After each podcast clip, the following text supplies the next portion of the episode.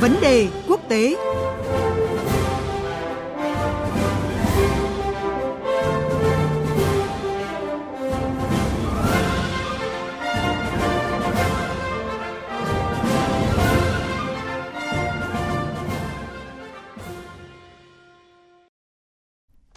Thưa quý vị và các bạn,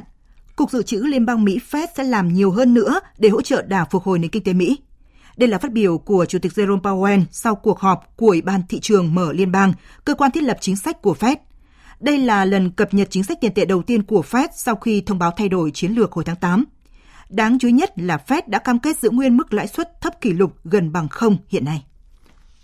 Và ngay sau quyết định của Fed cùng dự báo thận trọng về nền kinh tế Mỹ thì chứng khoán toàn cầu đã chuyển động trái chiều. Vậy tổng thể các giải pháp mà Cục Dự trữ Liên bang Mỹ Fed đưa ra trong dịp này sẽ tác động ra sao và liệu có thể khiến nền kinh tế nước Mỹ khởi sắc hơn hay không?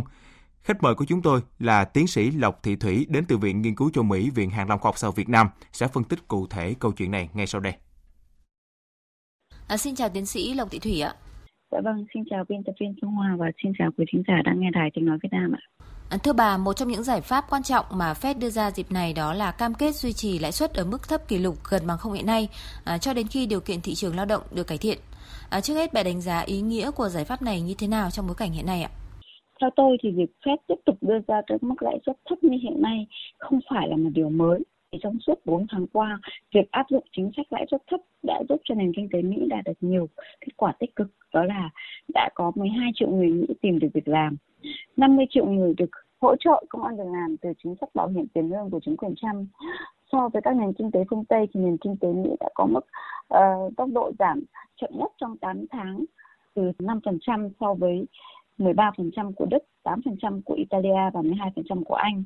Như vậy có thể khẳng định rằng là việc Fed tiếp tục duy trì mức lãi suất thấp 0% là phù hợp với những toan tính chính trị của chính quyền Trump, nhất là trong bối cảnh chỉ còn 3 ngày nữa ông Trump và ứng cử viên Biden sẽ có cuộc tranh luận đầu tiên về chính sách kinh tế của nước Mỹ ạ.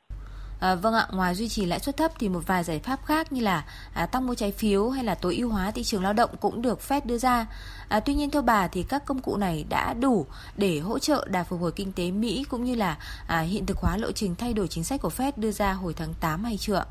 Vâng, theo tôi thì việc Fed và chính quyền Trump đưa ra thêm một số những giải pháp như là tăng mua trái phiếu hay là tối ưu hóa thị trường lao động trên thực tế chỉ là một những giải pháp mang tính à, bổ trợ kích cầu cho nền kinh tế Mỹ trong ngắn hạn. Còn trên thực tế thì để hiện thực hóa đúng các lộ trình chính sách mà Fed đưa ra hồi tháng 8 là phục hồi nền kinh tế Mỹ trước bầu cử tổng thống thì cần phải có thời gian. Bởi hiện nay thì nền kinh tế Mỹ đang phải đối mặt với một số thách thức lớn. Đó là, thứ nhất là mức độ sụt giảm của nền kinh tế từ tháng 2 đến tháng 7 là âm 10% khiến cho GDP sẽ sụt giảm 2.000 tỷ đô la so với cùng kỳ năm 2019. Cái thứ hai nữa là tỷ lệ thất nghiệp vẫn cán mốc 38 triệu người và tốc độ tăng trưởng kinh tế âm được dự báo sẽ còn kéo dài đến đầu năm 2021.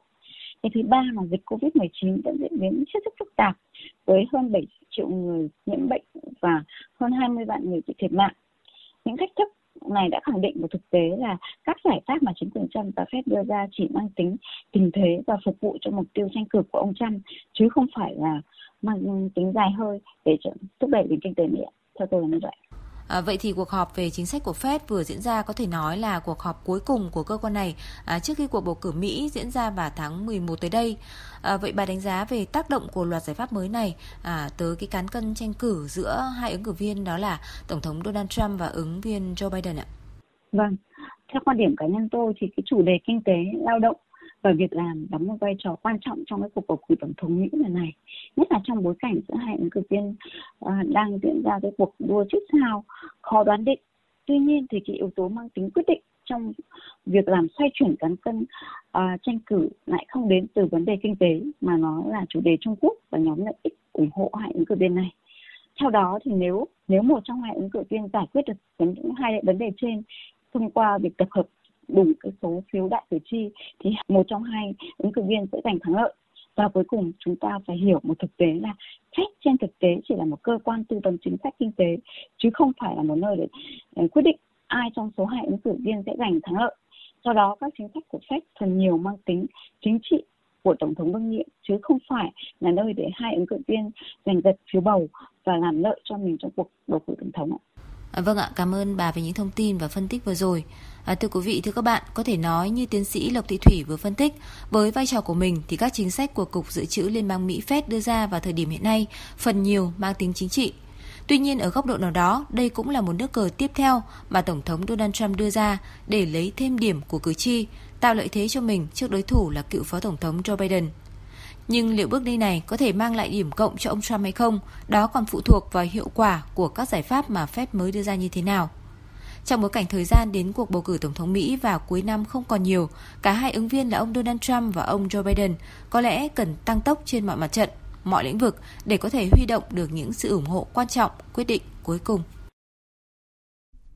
Vâng quý vị và các bạn vừa nghe cuộc trao đổi giữa biên tập viên Phương Hoa và tiến sĩ Lộc Thị Thủy đến từ Viện Nghiên cứu châu Mỹ, Viện Hàn lâm Khoa học Sau Việt Nam về nội dung triển vọng các giải pháp mới hỗ trợ đà phục hồi kinh tế Mỹ của Fed